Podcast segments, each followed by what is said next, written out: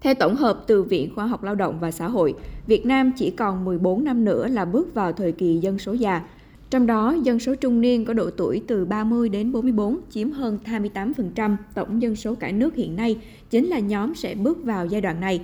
Hiện tại, đây là nhóm có tỷ lệ tham gia lao động cao gần 88%, nhưng cũng là nhóm có số lượng đang sống ở khu vực nông thôn cao 60% hoặc tham gia việc làm phi chính thức lớn nên khó tiếp cận việc làm thỏa đáng và việc qua đào tạo có chứng chỉ còn thấp. Khảo sát của viện còn cho thấy chỉ có 30% số người trong độ tuổi 30 đến 44 có kế hoạch chuẩn bị cho cuộc sống về già. Số còn lại với những nguyên nhân khách quan như chưa đủ điều kiện kinh tế và quan trọng nhất vẫn là chưa sẵn sàng tâm thế đối với vấn đề này. Đó là những nguyên nhân có thể khiến cho nhóm trung niên này khi bước vào giai đoạn dân số già sẽ gặp phải những khó khăn nhất định. Bên cạnh đó, nhu cầu chăm sóc sức khỏe của người cao tuổi cũng tăng nhanh, nhưng hiện nguồn lực ở Việt Nam còn khiêm tốn, chưa đảm bảo an sinh của người dân.